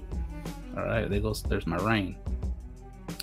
And I find that absolutely, um, like you said, intriguing and makes a lot of sense. Yeah, I think, uh, I think John Owen, for example, if you read his commentary on Second Peter three, now he he interprets that as a prophecy about destruction of Jerusalem, which I I kind of question that. But what but the point is one of the things that he goes on to say in that commentary is he he does use the language of Jesus coming throughout history, you know, multiple times that um and the destruction of Jerusalem was just one example of that. So it's not an entirely unique view. Um, and you know you just got to be careful you know when you when you say jesus is continually coming obviously you got to make a distinction between um, you know god visiting a nation in judgment versus his physical bodily return We're, we definitely do not deny that um, right. But it, it's his bodily return that's going to bring all this to its fullness to its end but right. you know i i, I think of like uh, psalm 2 for example. It's one of my favorite scriptures like why do the nations rage and the people plot a vain thing? The kings of the earth set themselves and the rulers take counsel against the lord and against his anointed saying let us break their bonds in pieces and cast away their cords from us he who sits in the heavens shall laugh the lord shall hold him in derision then he will speak to them in his wrath and, and distress them in his deep displeasure Yet I have set my king on my holy hill of Zion. I will declare the decree. The Lord has said to me, You are my son. Today I have begotten you. Ask of me, and I will give you the nations for your possession. There's Daniel. There's the you know the ascension of the the Son of Man to the throne, and he's been given uh, the nations for his inheritance. And it says, "And you shall break them with a rod of iron, and shall dash them to pieces like a potter's vessel." So there's his rule, there's his reign. And then, so what's the instruction now to those who rule? Verse 10 Now therefore be wise, O kings, be instructed, you judges of the earth, serve the Lord with fear and rejoice with trembling. Kiss the Son, lest he be angry and you perish in the way when his wrath is kindled but a little. Blessed are all those who put their trust in him. So to me, that's just a beautiful summary of it right there the, the reign of Christ that if you don't if you don't think it's relevant uh, that politics is not relevant uh, to how nations uh, how we govern ourselves uh, what we do with christianity what we do with other religions um, i think psalm 2 has something to say to you. Exactly that if we if we don't if we don't serve the lord in all areas of our life um, he's going to crush us. I have I have some some thoughts about me that kind of overlap with conservatism, but to constitutionalism, we need to repent. we, right. Uh, repent. To, that's a scripture. Right. Follow the Lord and return to the law of God and, and rule in righteousness. And, and if right. we don't, conservatism is not going to save us. Uh, so I believe whoever we become, whether we're still the United States or we become part of Russia or China, um, eventually, of course, being post millennial, we know that eventually, you know, uh, that we turn into a full blown communist pagan country, it's going to fall and be crushed mm-hmm. under, you know, God's iron fist, Jesus' iron fist too, anyway. But yeah. Um, so, real quick, lastly, what are you doing now these days? A lot with Dr. Talbot's church. What exactly? I know you're studying, but now you're heavily involved with the church. Yeah, well, I met Dr. Talbot. He was a mutual friend of uh, with Sam, because Sam actually attended in Whitefield. And so uh, when I came out of hyperpreterism, one of the first guys that that talked to me was Dr. Talbot, and, and um, I was driving a truck at the time, and I said, Dr. Talbot, you know, I realized that I was not systematically trained. That was part of the problem. So, you know, do you have any type of special thing that I can do with the seminary, Whitefield Theological Seminary, that he presides over and maybe audit some classes? And he's like, because I, I couldn't afford it. And plus, I was driving a truck. And so he sent me a bunch of uh, CDs and stuff to listen to. And that kind of started our relationship. And then uh, he eventually asked if I would come down to Lakeland just to get involved with his church and what he does. So I've been here seven years and uh, been ordained as a deacon there in the church and then I'm now what they call a licensed pastoral minister. It's basically a an officer in training, pastor in training. And so I'm helping to uh, minister the sacraments, preach and teach, and and just helping him out, and also uh, help out a lot with the seminary. You know, working that and the webmaster for all this stuff, and yeah, just working on uh working on a second master's and eventually hope to go on, go on to get my MDiv and doctorate. And uh, right now, the Lord willing, the the goal hopefully is uh, to become the pastor of the church once Dr. T is ready to retire. But we'll see. Great job, man. That's an awesome testimony. I think uh, some good things going on over there. But well, I'm just really, just really getting engulfed with, uh, like I said, the just going back to the the roots, the foundation. Uh, I've, been able to. Uh, there's two other guys in our church that we've been swapping uh, the task of teaching through the shorter catechism, which has been amazing. Um, just getting back to the basics, man. exactly. It's good stuff, brother. Good stuff. Well, Jay, I appreciate you coming on, uh, taking time out of your life, uh, especially during this time, um, to missing that uh, the new Jordan episode to come on here and talk some hyperpreterism and eschatology. I appreciate you being here, brother. You know, you've been a great friend. Um, uh, I appreciate always your friendship throughout the years. Uh, so you guys know, Jason always helped me out with this podcast. By the way, of the stuff I got, um, he's blessed me with. So, with that said, I appreciate it. I'm gonna end it in a word of prayer, and um, you can go watch your show, brother. yeah, thanks for uh, thanks for having me on here, and uh, yes, sir. Hopefully, uh, once again, hopefully be, be helpful to yeah, this definitely, I think it, it should be a, a blessing to people who are going to hear it you know, so they can see um, what you went through and the things you've brought up to be consistent, to understand, to get people back to theology. You know, people starting in the middle and back and not starting with the basics. But with that, let's pray, brother. Then, Father, Lord God, we thank you for this night. We thank you for Brother Jason Bradfield, Father Pastor Jason Bradfield. Lord, um, thank you for the great things you have done in his life, Father. We thank you for the great things you've done in my life and in my family's life, Father. Father, I ask that you bless him, bless his family, bless Dr. Talbot and his church, that you continue, Lord, uh, to use them for your glory, Lord. And we pray that those caught up in the error uh, of hyperpreterism, Lord, that you will work in their hearts, that your people, Lord, that you would um, bring them to your word, to your truth, Lord God, that they may either be saved, Father, or to come out of this error to truly understand who you are, Father, and what your word says. And I pray all these things in Jesus' mighty name. Amen. Amen. All right, all right man. I'm gonna holler at you. I'm gonna finish this up uh, with some other announcements, bruh. So I see you when I see you. Word. Sounds Hey. good. All right, guys. Well, that uh, finishes up another episode of the Urban Reform Podcast.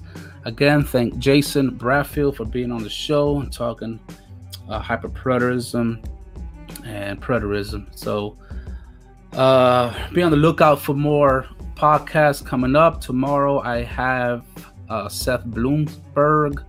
He just had a recent debate with Jacob Brunton on classical versus presupposition apologetics and we're going to dissect what happened last night in the debate and um, go from there and look for some future podcasts I'll be doing on uh, urban reform systematics, doing theology, like we just spoke of, starting with the basics and going through there.